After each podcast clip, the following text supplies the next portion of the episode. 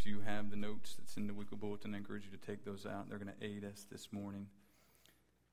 We're going to be in a variety of different sections of Scripture, and so uh, uh, just get you to hang tight with me. We're going to be there in just a moment to be able to unpack. There's not one particular passage we're going to be pulling from. We're going to pull from all over, uh, but I do encourage you to have your Bibles out and open and ready uh, as we do dive into text.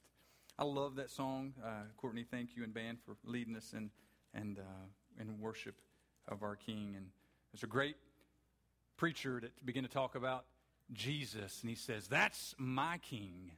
Do you know him?"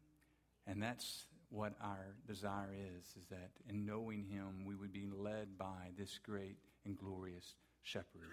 And this great and glorious shepherd has now departed from us. He's no longer physically present here on earth with us, our great and glorious shepherd, but we do know he will return. And in his return, he will make all things right, and he will make all things new, and he will put right what is wrong, and we look forward to his return. In that he promised he would be with us, not in his physical body, but by the power of the Holy Spirit that indwells us as believers, that's cleansed us as believers, that's regenerated us. This makes it means the word, the word born again means that we are born from above, and God has radically transformed us from the inside out, that now those statutes, those commandments, the Old Testament and its laws and regulations have been fulfilled in Christ, and now will be modeled and will be obeyed in us, not because of works that we've done, but because of what Christ has done for us and the Spirit of God does in us. And in that departing and sending the Holy Spirit, he's left us an order of how we ought, First Timothy chapter three, how we ought to behave until he returns. This household of God, this that this church of the living God, this pillar and buttress of the truth. He's left this church to be in order and to behave well.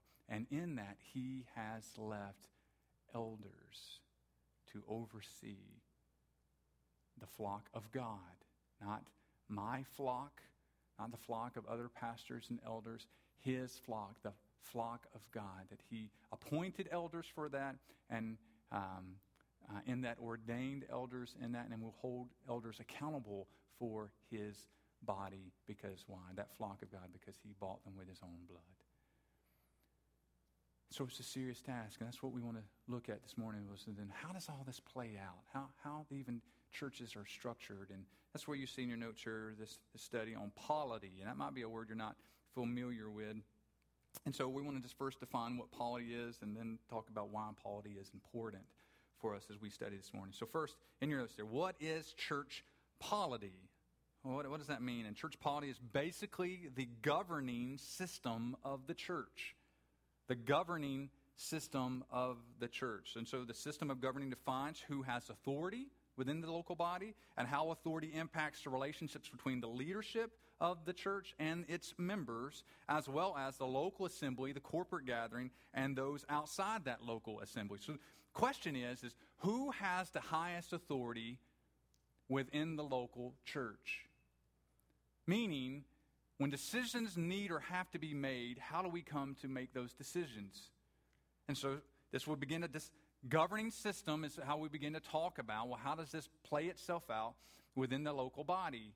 And depending on our forms of government, we're going to look at a variety of forms of government here, it, it, it, may, it may change in how that looks like. So we may have a, a body outside of our local assembly that would tell us what to do.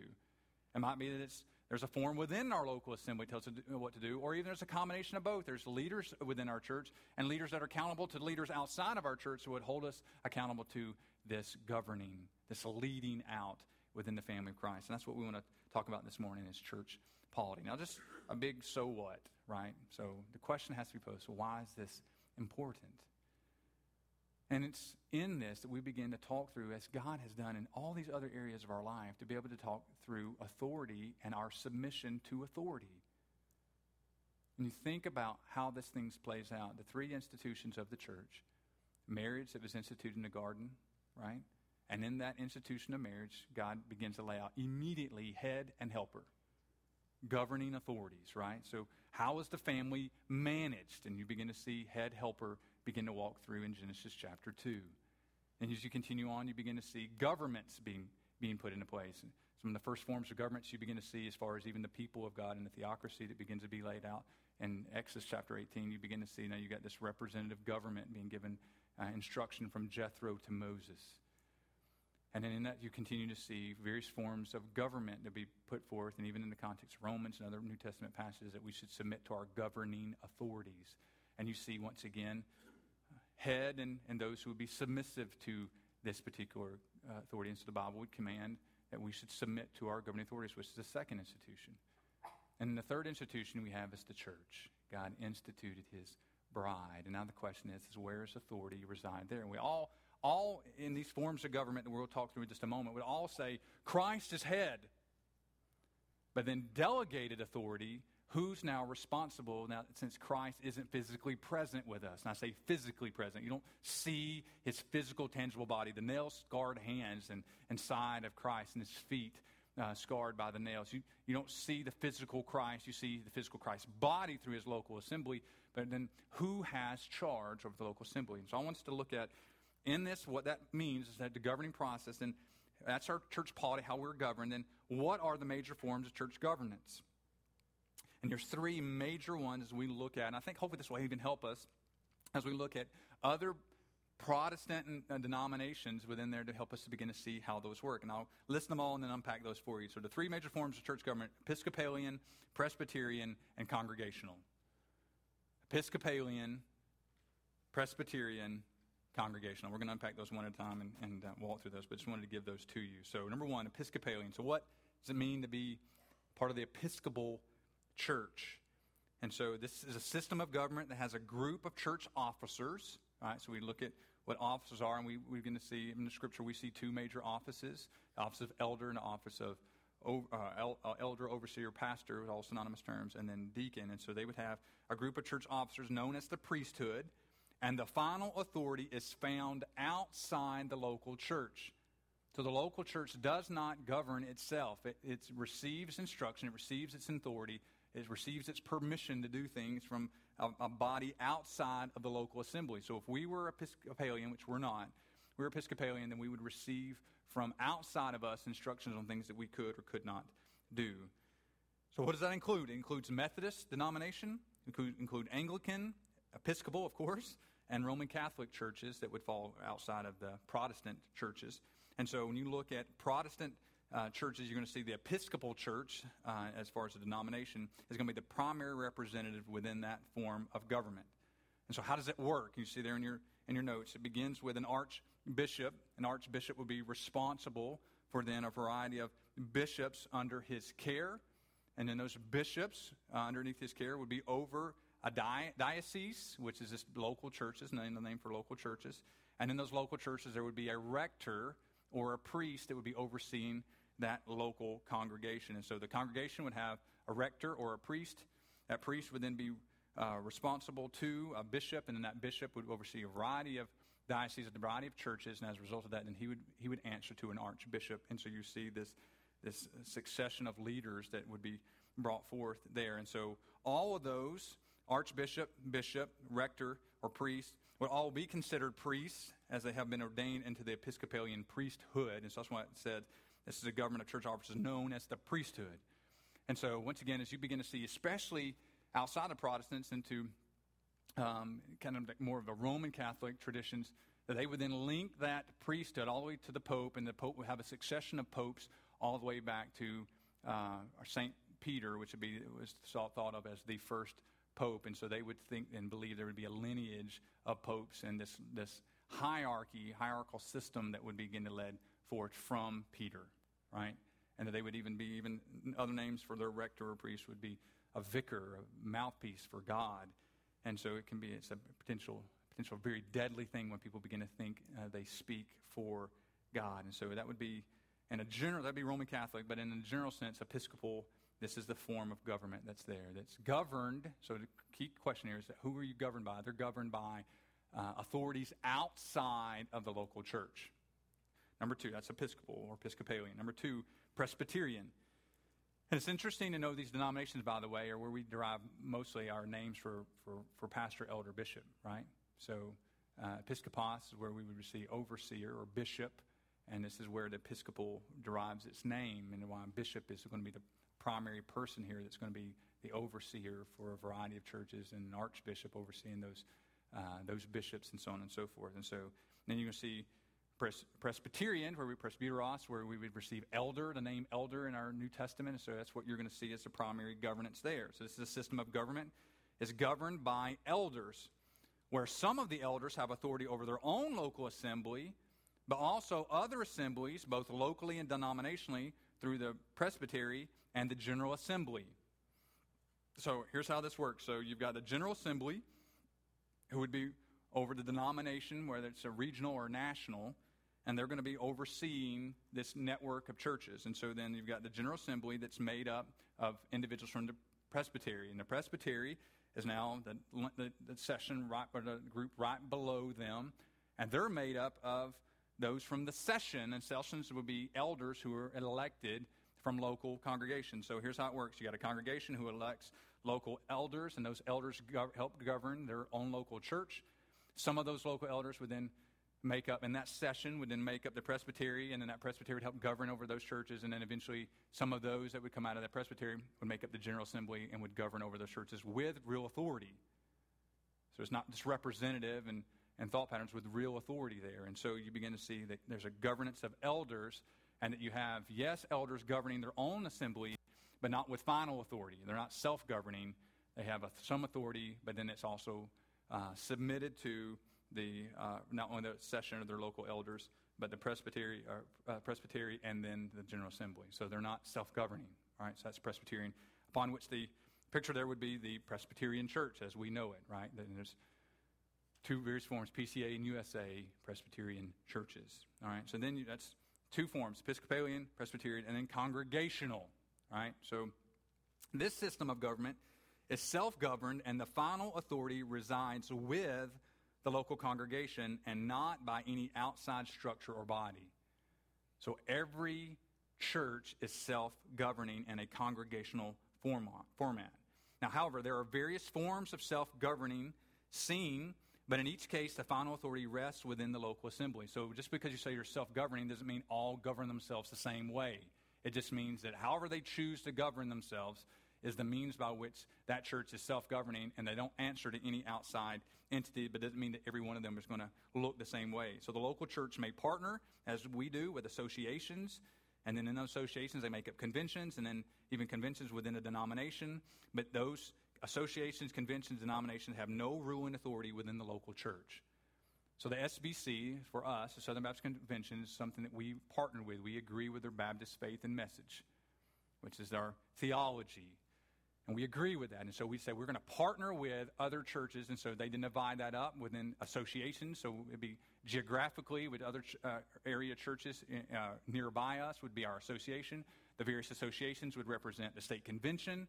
And then the state conventions would all be come together where into, uh, into the Southern Baptist Convention, where then the churches communicate and work together, and they vote on things, but it's voting on things as we partner together to accomplish work and ministry. So part of that, your dollars would go to Southern Baptist seminaries that would be able to take through that, to North American Mission Board for North American missions, to International Mission Board for international missions, and this cooperative program, this cooperative mindset where churches who are self-governing come together, they give money together, they They decide where those monies are going so that they could do, create a greater work. But it's not that it's a governing authority that tells the churches what to do. Does that make sense?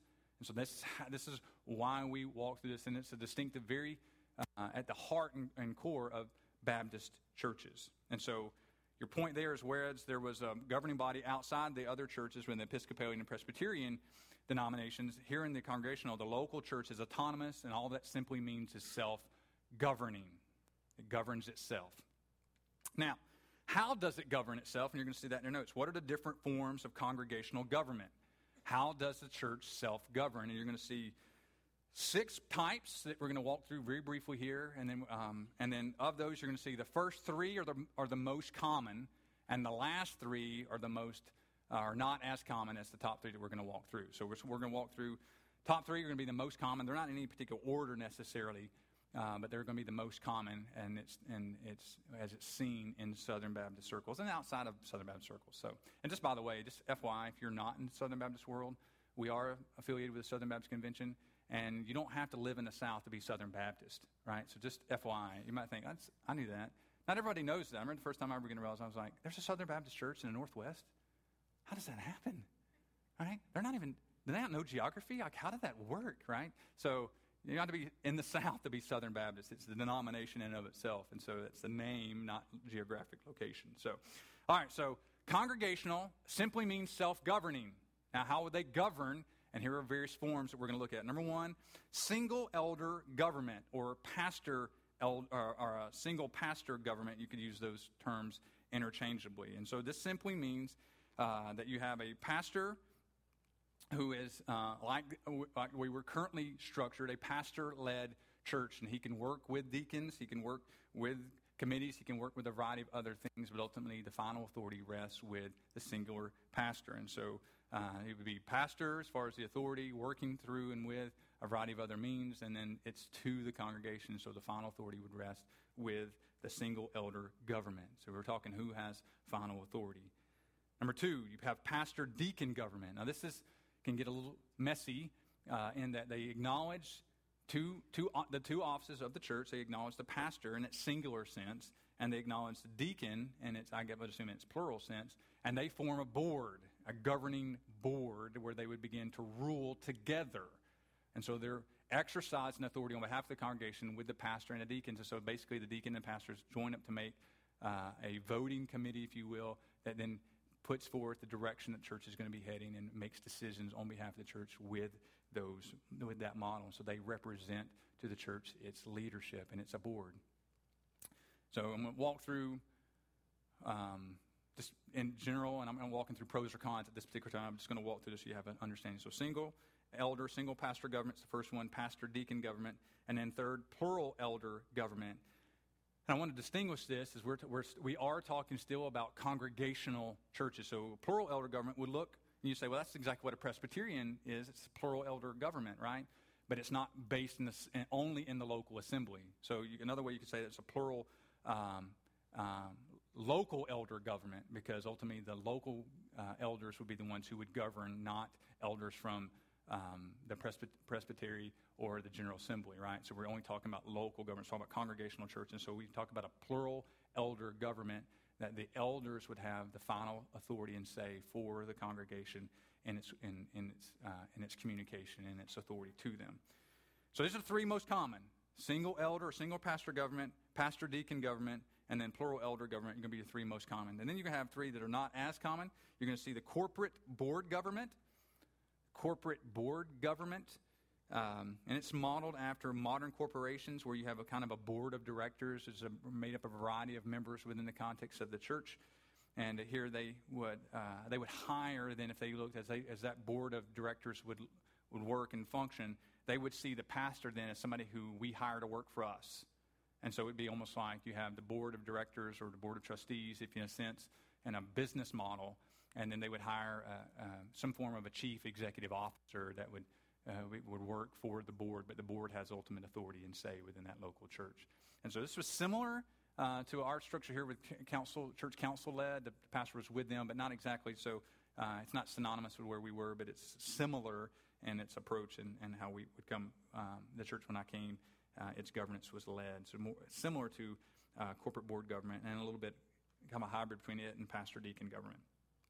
And then number five, democratic government. This is pure democracy, right? So when you get together, there's no one who really has authority over another. There's not any kind of a governing body.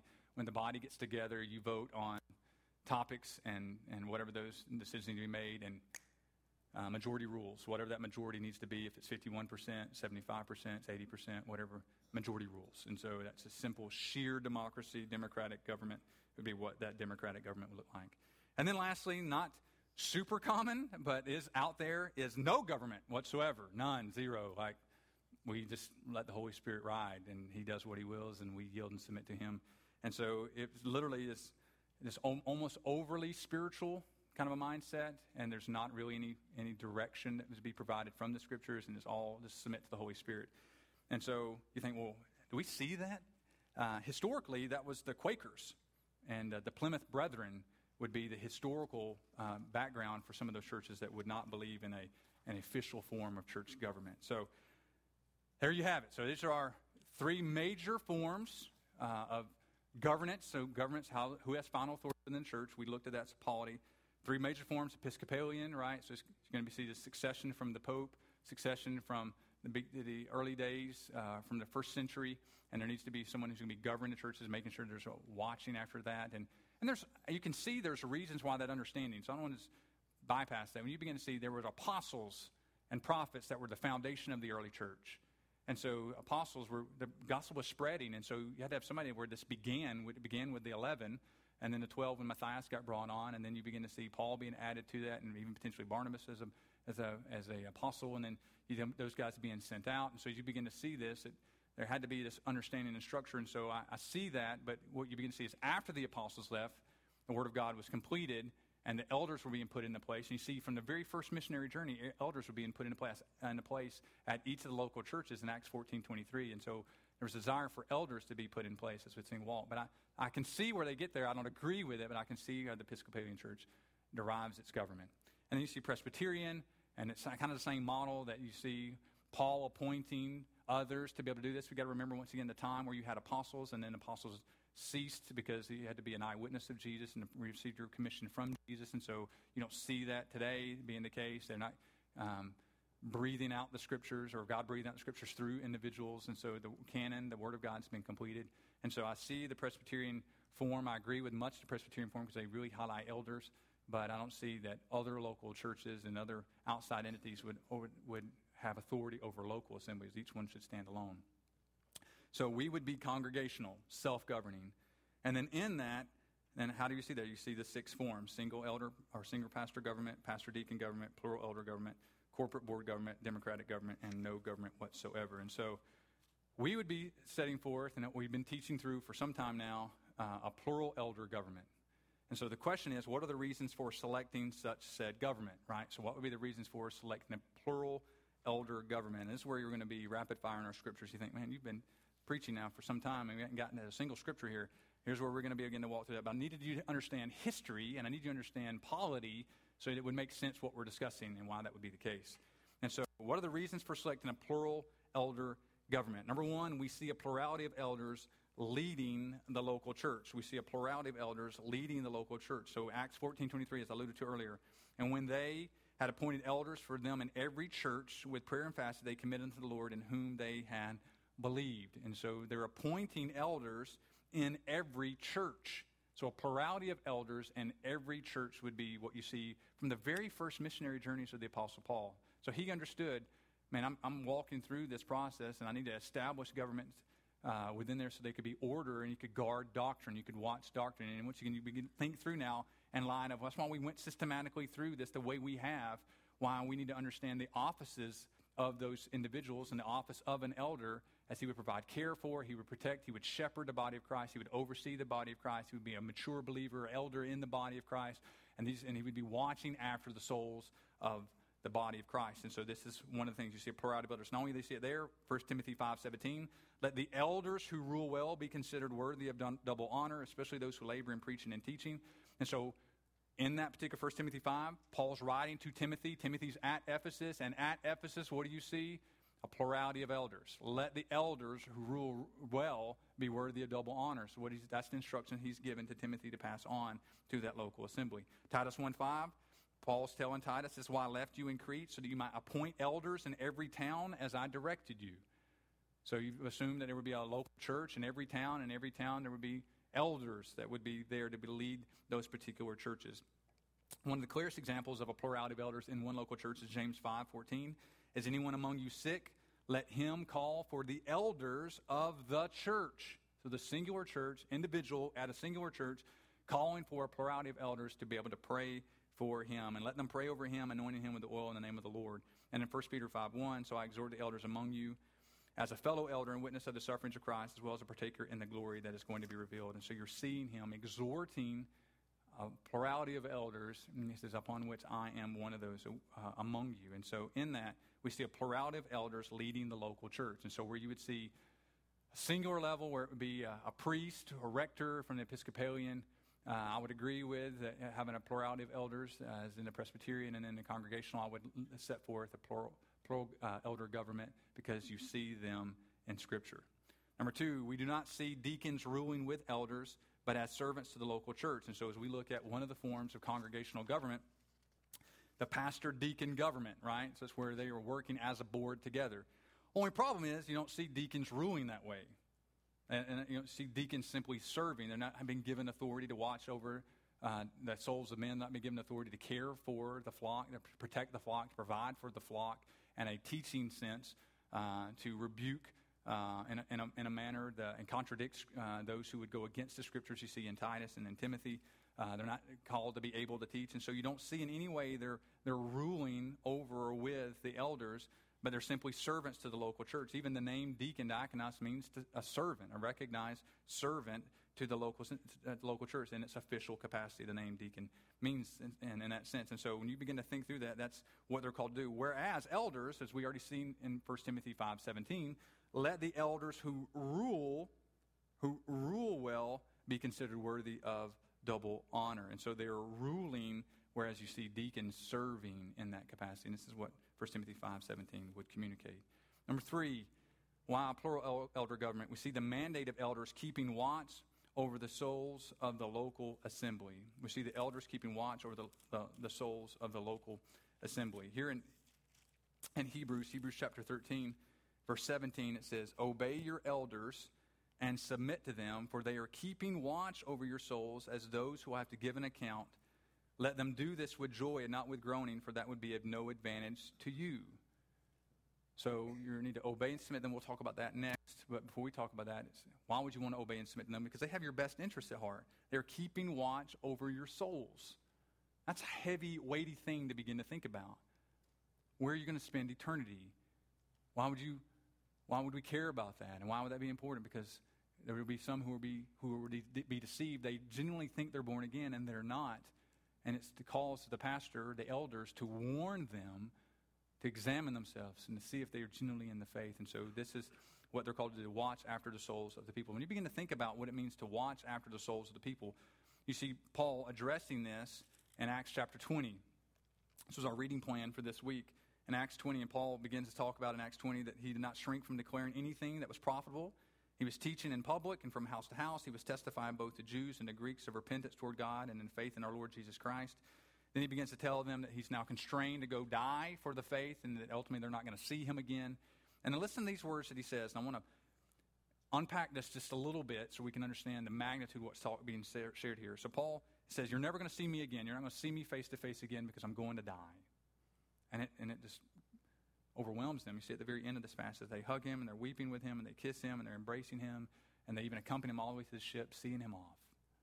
Because they love him. He's guarded them with the word of God. And it's what it says here in Acts chapter twenty, verse twenty-six.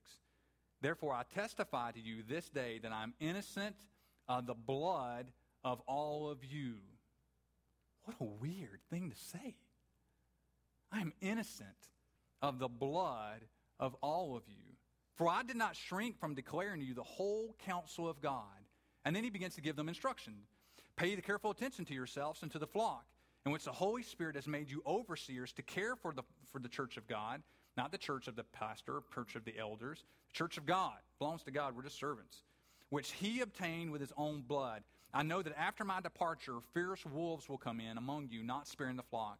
And from among your own selves will arise men speaking twisted things to draw away the disciples after them. Therefore, be alert, remembering that for three years I did not cease night or day to admonish everyone with tears. And now I commend you, I commend you to God and to the word of his grace, which is able to build you up and to give you an inheritance among all those who are sanctified." So what's, what do you want us to get out of this, Pastor? Well, once again, the mandate is that elders are keeping watch over your souls in the local assembly. They have final governing authority because why? They're here to protect you, and to feed you, and to minister to you, and to serve you. And in that, there's responsibility given to them. And in that process, responsibility being given to them, they need to be as watchmen who watch after souls, innocent of your blood. That's what Paul was saying there. Now, once again, I, say, I alluded to that. That's kind of a weird thing to say, is it not? Innocent of your blood. And he tells why he's innocent, because he didn't shrink back from declaring anything that would be helpful to them from the whole counsel of the Word of God. Now, where does this idea of watching over men's souls and being guilty of their blood come from? Is there any idea in the Scripture where that would be the case? Anybody have any ideas? This is a time where you can respond back to me. Ezekiel. Ezekiel thirty-three. So if you have a Bible, turn to Ezekiel thirty-three. We're going to read one through nine. I just want to show you this in Scripture to understand how important this is and the and the reasoning why they would be watching after your souls within the local assembly. Ezekiel thirty-three. And this will be brief. I'm going to do it. I'm not going to unpack all of Ezekiel. I just want to read it to you so you have an idea of this watchman. And so this is what's really interesting in your reading plan this week from Acts chapter twenty, was there was a distinguishing of Paul between watchmen and wolves. Distinguishing between watchmen and wolves. He said, I was a watchman. I encourage you to pay careful attention to yourselves and others as you care for the church of God. Be good watchmen. Be innocent as I'm innocent of their blood. And be careful, though, because there's wolves coming who don't want to be watchmen, right? You think about it. A shepherd loves the sheep, right? And wolves love the sheep. They just love them in really different ways, right? Well, shepherd loves the sheep. Wolves love sheep. They don't look the same way in how they love one another, right? And how they would love the sheep. And so we want to be careful. So Exodus thirty, or Ezekiel thirty-three, beginning in verse one, God speaking to Ezekiel uh, as Israel's watchman. And it's what he says. The word of the Lord came to me, came to Ezekiel, saying, Son of man, speak to your people, and I will say to them, if I bring the sword upon a land, and the people of the land take a man from among them and make him their watchman, and if he sees the sword coming, and the sword be represented there God's judgment through an army, he sees the sword coming upon the land and blows the trumpet and warns the people that if anyone who hears the sound of the trumpet does not take warning and the sword comes and takes him away, his blood shall be upon his own head. So you put a guy up on the gate. He's looking out to see who is out there, who's coming. And sometimes as a watchman, you see the king returning, right? You sound the trumpet that the king's returning. That's what we're listening for, right? When our king returns, we've got watchmen watching for the king to return. That's why we herald and proclaim to you, be ready, the Son of Man may come back at any moment. Because why? I'm a watchman. I'm a watchman. And I'm looking out not just for the enemy, but I'm looking out that the king may return. So the king is absent. I'm looking for the banners that should begin to show, man, that's my king. And he's coming. He's coming home. Right? But then they're also there, as we see, if the sword is going to come upon the land, they're out there looking, and they would sound the trumpet to warn the people. And he says, and if the people don't take heed to your warning, that's not on you. It's not on you. That's why Paul says, I'm not I'm not guilty of any, I'm innocent of everyone's blood, because I did not shrink from declaring anything to you. I was a faithful watchman. And he continues, verse five. He heard the sound of the trumpet and did not take warnings. Talk about the one who didn't. Didn't, didn't receive the warning. His blood shall be upon himself. But if he had taken warning, he would have saved his life.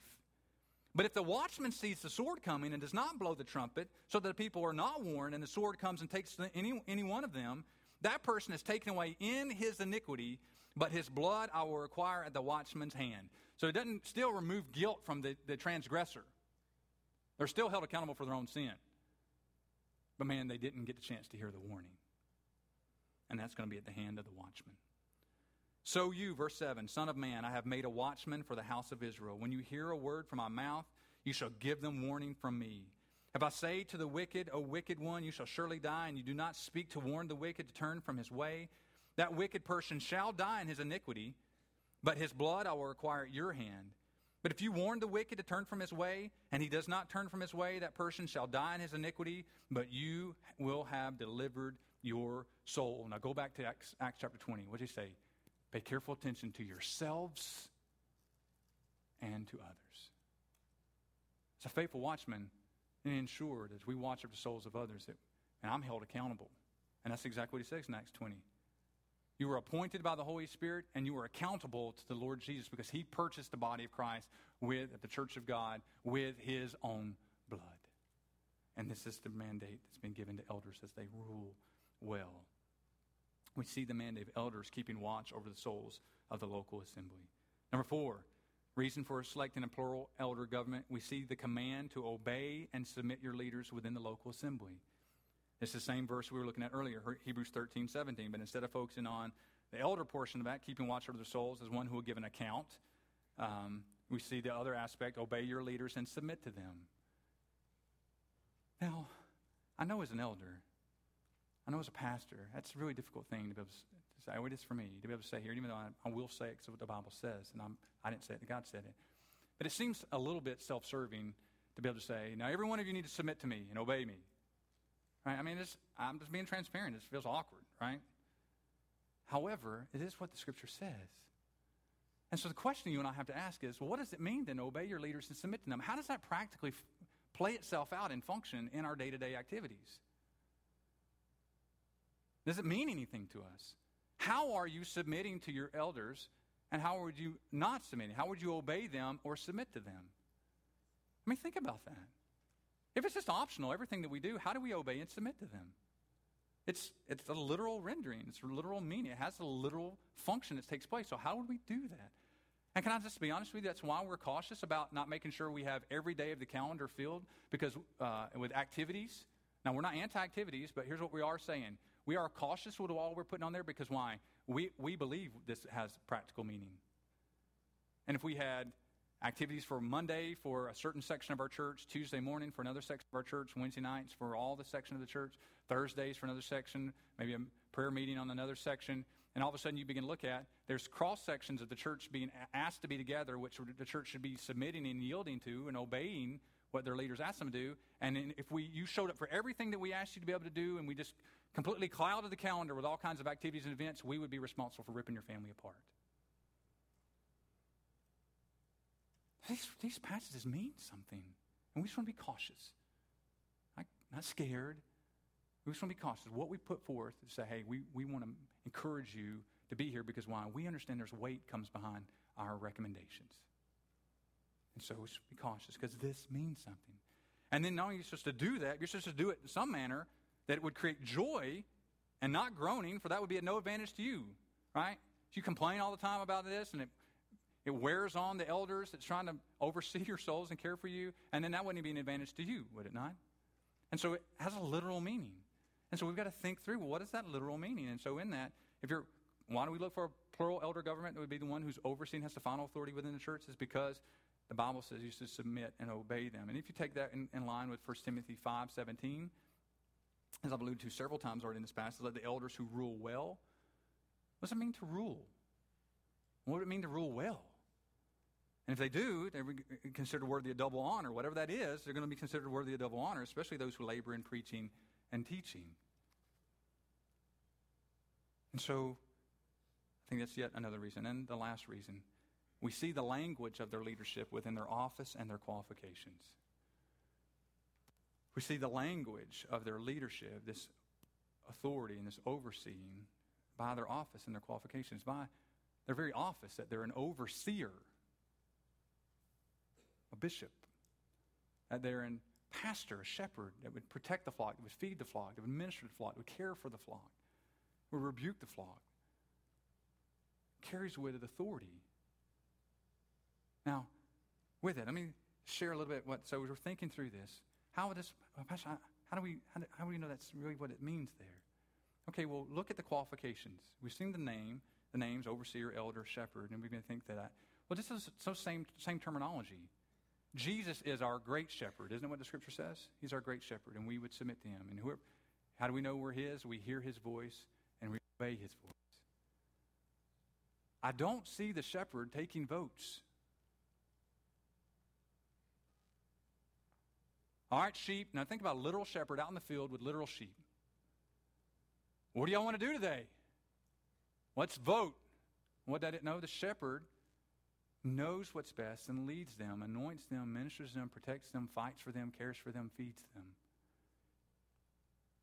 It's just it's the terminology. So, yes, this is his flock, but elders are giving care for that, and so that's the authority that's been given to them as pastors or shepherds to care for them, and so the authority is granted there. You think, well, if that's that's not enough, well, then think about the qualifications then. The qualification is a man, a man must be able to manage on how, his own household well. We see from the very beginning of the institution of the marriage, head helper.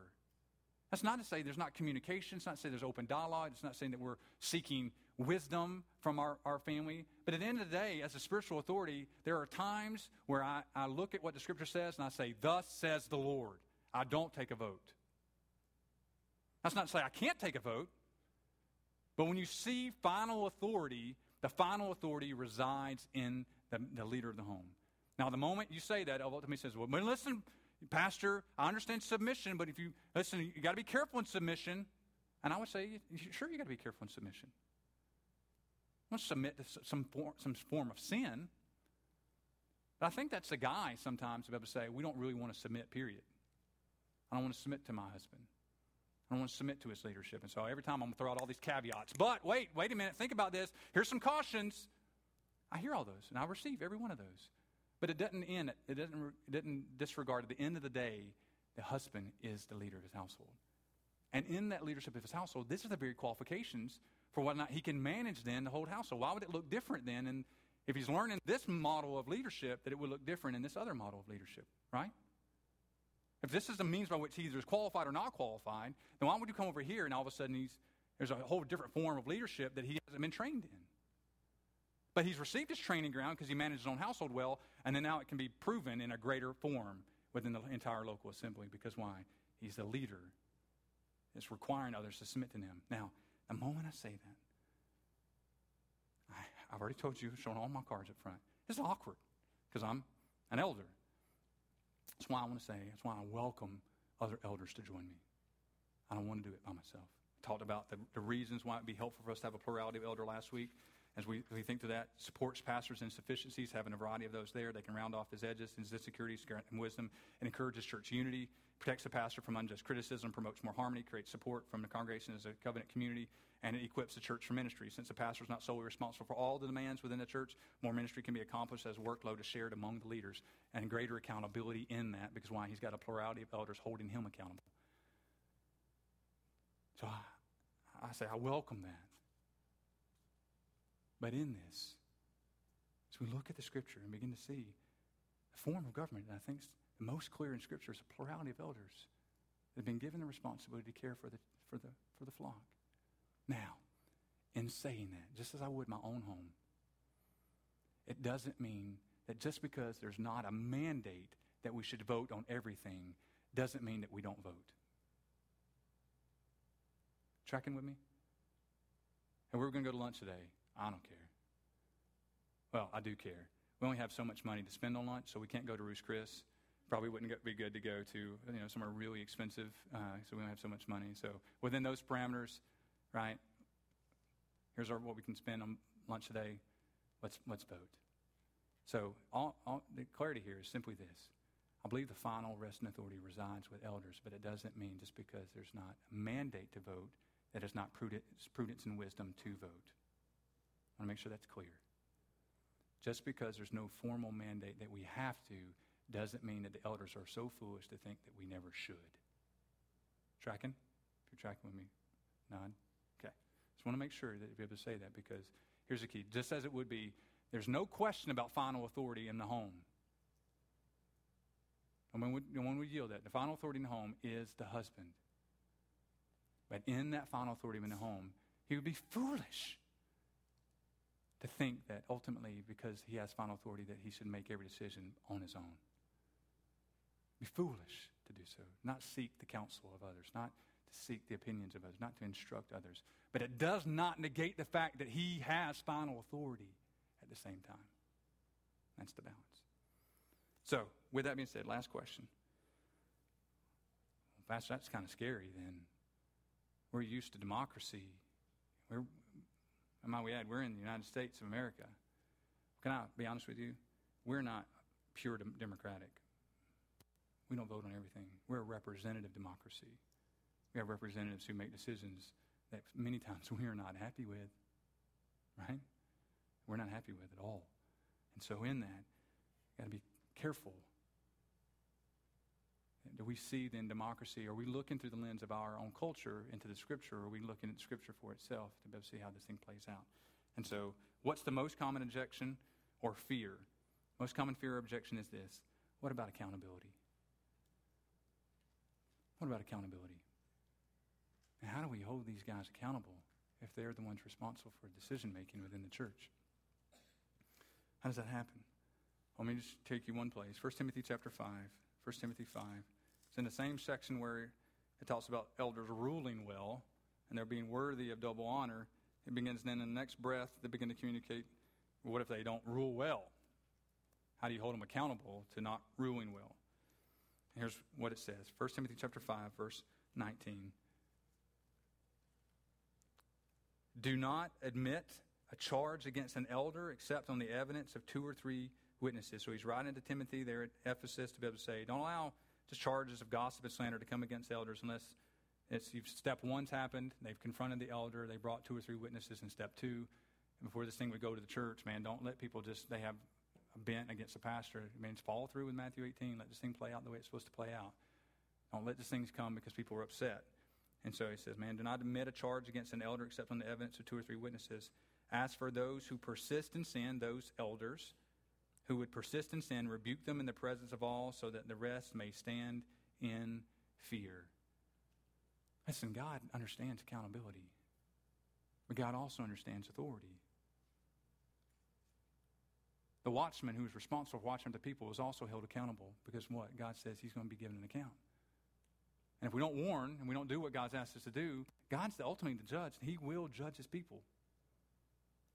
So first of all, there's a great anointing or a great um, responsibility for the anointing of being appointed as an elder. That first comes from the Holy Spirit. But even in that, the Bible would say that there's still an, an accounting and accountability that would be in that because why? The Word of God tells us as such. And so the individual pastor, an individual elder is not above Matthew eighteen. There's still an accountability in that. And so in that, so then if it's not sin issues, it's not theology issues, so what is it? It's issues of preference. And if it's issues of preference, it really need not matter as much. But if we're talking theology and we're talk, talking uh, sin issues, these are the issues that need to be addressed and it can be brought in the light, uh, as it says here in Matthew chapter, I mean, First Timothy chapter five, verses nineteen and twenty. And so in this, the goal behind all this is that church polity matters. How we would govern is important. And that I see, Pastor Tim sees, we study through this and pray for hope, prayerfully, hopefully you see it. Even as we unpack this throughout the week, unpack this next week in our small groups, begin to see, hey, this is the leadership that's there that we see in the context of the Scriptures, more so than no government, more so than uh, a variety of others that have been to democratic government where everything's voted on, a board, corporate board government, more than a pastor deacon, which is a weird form of government, or even a single elder government. We have to say a plurality of elders appears to be the most biblical government, and it's autonomous churches, self-governing churches that would operate under the auspice upon which the Scriptures have given us. And that with that, a plurality of godly men who fit in line with these qualifications and characteristics, which then ups the ante, does it not? You just make sure we have good men leading in the context of our, our faith family, and the elders would then aid in that process to be able to help that be the case. Both overseers and servants leading out. Um, servant deacons, servants leading out by example and what they're doing, and then elders and their teaching and the authority that's been given them in, in that teaching to make sure that they model that well. And so there it is. That's we say first church polity. You may probably never heard a sermon on church polity before church governance, but I want to go thirty thousand foot view and to show you a variety of, a variety of denominations and where we fit as a congregational church, which means self-governing, and then of the various six forms, three being pretty popular, three being pretty uncommon, where do we, where would we see it being most, we the leaders seem to be most biblical, be a plural elder, local elder form uh, of government, uh, that the final authority rests with the elders, uh, but in that, that they would desire to submit um, to the Lord, to each other, and then ultimately to be able to seek counsel from the body of Christ as they govern over that body. Make sense? Helpful? So if it's new to you, all right, and take some time. Don't just reject that. Take some time, pray through that, and search the Scriptures to see if it's indeed what the Scriptures teach us uh, and how we begin to govern through this process. And then pray, pray, pray that God would help us to do what he's called us to do. And that ultimately that we it would be about watching after the souls of men and seeing those who are outside the body of Christ have the gospel communicated and shared with them and them being born again. That's why. And this is why we've taken all this time to walk through all these weeks of church, church um, about the church and how everything would work together, because why? We we knew where we were headed. We knew where we were going. And we've got two more weeks. Pastor Tim will lead the next two weeks for us as we look at spiritual growth and numerical growth and or in the context of the body of Christ. Sometimes we look about whether or not we're healthy because of numerical growth only. And yet the Bible would say there's spiritual growth that we need to be looking at too. And both can both be areas of demonstration of God's faithfulness and God's growth in our church, sure. But at the same time, numerical growth is not always not an indicator of spiritual growth. Sometimes it can be quite the opposite. And so Pastor Tim will be leading us over the next couple of weeks. Uh, and then shortly thereafter, we'll begin to put forth to you a constitution and bylaws for us to look at, discuss, walk through together as a body of Christ. And so um, uh, you're going to have a chance to be able to look through things and talk through things and be comfortable with things, uh, because our goal here is that you to be able to understand and not just, and so let me let's share something real quick. I know we're getting lack on, lack on time. There is something worse than questions, comments, and even criticisms. There's something far worse than questions, comments, and even concerns or criticisms. You know what's worse? Indifference. I don't care. Whatever. I'm not committed. That's far worse. So we want you, that's why we're taking all this time. We want you to understand where we're headed. We want you to understand why we're headed there. We want you to understand biblically this is what we see in the scriptures, because why? It's to help us, to watch after your souls so you don't feel domineering. I mean, these guys just do whatever they want to do. And ultimately, we want to empower you in the Word so that you can see, as I try to do in my own home, to model up before my family and say, it may feel like that, that, man, you have no say, but you have a lot more say, because when I'm trying to show you in Scripture that I, too, am just submitting to what God's Word says. And that's what we're trying to do here. Take our time, give you a chance to discuss it, talk through it, even before we would put it before you, so that you would even understand what the document means when you receive it. And so can I also say this? Have we mapped out, we're in the process of writing, have we mapped out every single detail? No. So here's what you may hear in the coming days as we begin to unpack this, because we didn't want to map through everything, un- unpack everything for you. But as we do, I want you to know it's not finished. And so if you say, well, how does this play out? How does this play out? How does this play out? Um, We may not have all those details for you quite yet, but they're coming, and we're we're working on that, and we're looking in Scriptures to be able to make sure that we, we have it the most biblical we can before we present it church-wide to our whole faith family. So we told you in September, maybe before September, but by September, for our next quarterly conference, you would have a copy in your hands of our new Constitution bylaws, as far as the recommendation for new Constitution bylaws. And so it's coming, all right? But if we, we may not have everything spelled out quite yet, because we promised it'd be September. And it's not September yet, all right? So I just want to give you a heads up. It's where we're at. It's where it's what's coming. But we're trying to be completely transparent, show you all the closets, show you show you everything. Everything's under the hood. Make sure you understand. We're not trying to hide or do anything. I mean, we just believe this is the way the Bible would have us to lead. We encourage you to prayerfully study and, and, and uh, engage in this process, which is why it's so important. If you're not a part of a small group next week at nine thirty, you would be a part of be able to discuss this with a local with other uh, members of our local body to be able to reason this out and talk through this as we go, we, we uh, dive into this together, okay? Let me pray for us, and then Pastor Tim will come and give our final announcements as we, we study. Father, we pause to say thank you. Thank you, Father, that we have been radically saved. We've been forgiven much, and as a result of being forgiven much, we can forgive much. Thank you, Father, that as a result of that forgiveness, that ability, that, Lord, submission comes easier to us. We realize that in our own power and our own controls, we run amok to the affairs and events of our lives. And so we readily yield to you, and that yieldedness to you is seen throughout in a variety of different forms, in the context of our marriages, in the context of our government, context of our churches, one to another in Ephesians five twenty-one. And we're submitting one to another in this process. And so, Lord, we believe in the priesthood of believers.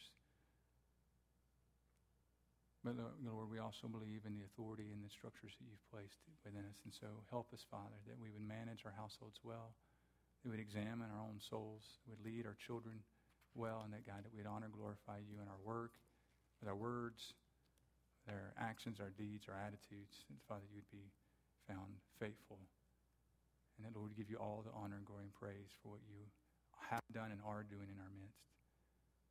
I pray that we would study, show ourselves approved, rightly handling the Word of God. I know that's directed primarily to pastors, but I pray it would be said of those who would one day be called to the pastorate, in order to the plurality of elders in our midst. But then even those family members of those that would be called, that, Lord, that we'd all study to show, to make sure we understand what your word instructs and guides us to do. I pray for unity, Lord, as we desire to put forth a government that's pleasing to you. Without apology, we see landed in Scripture, firmly rooted in Scripture. We're confident, Lord, in what your word is, what, what it communicates to us. So I pray that, that, Lord, this week as we study, that, God, you would help us. And then, Father, I pray for needs that are in this room that were not touched directly through the sermon. And, Lord, I know regardless of any sermon I preach, any topic I preach upon, any passage I preach on, it's not going to cover every need in this room.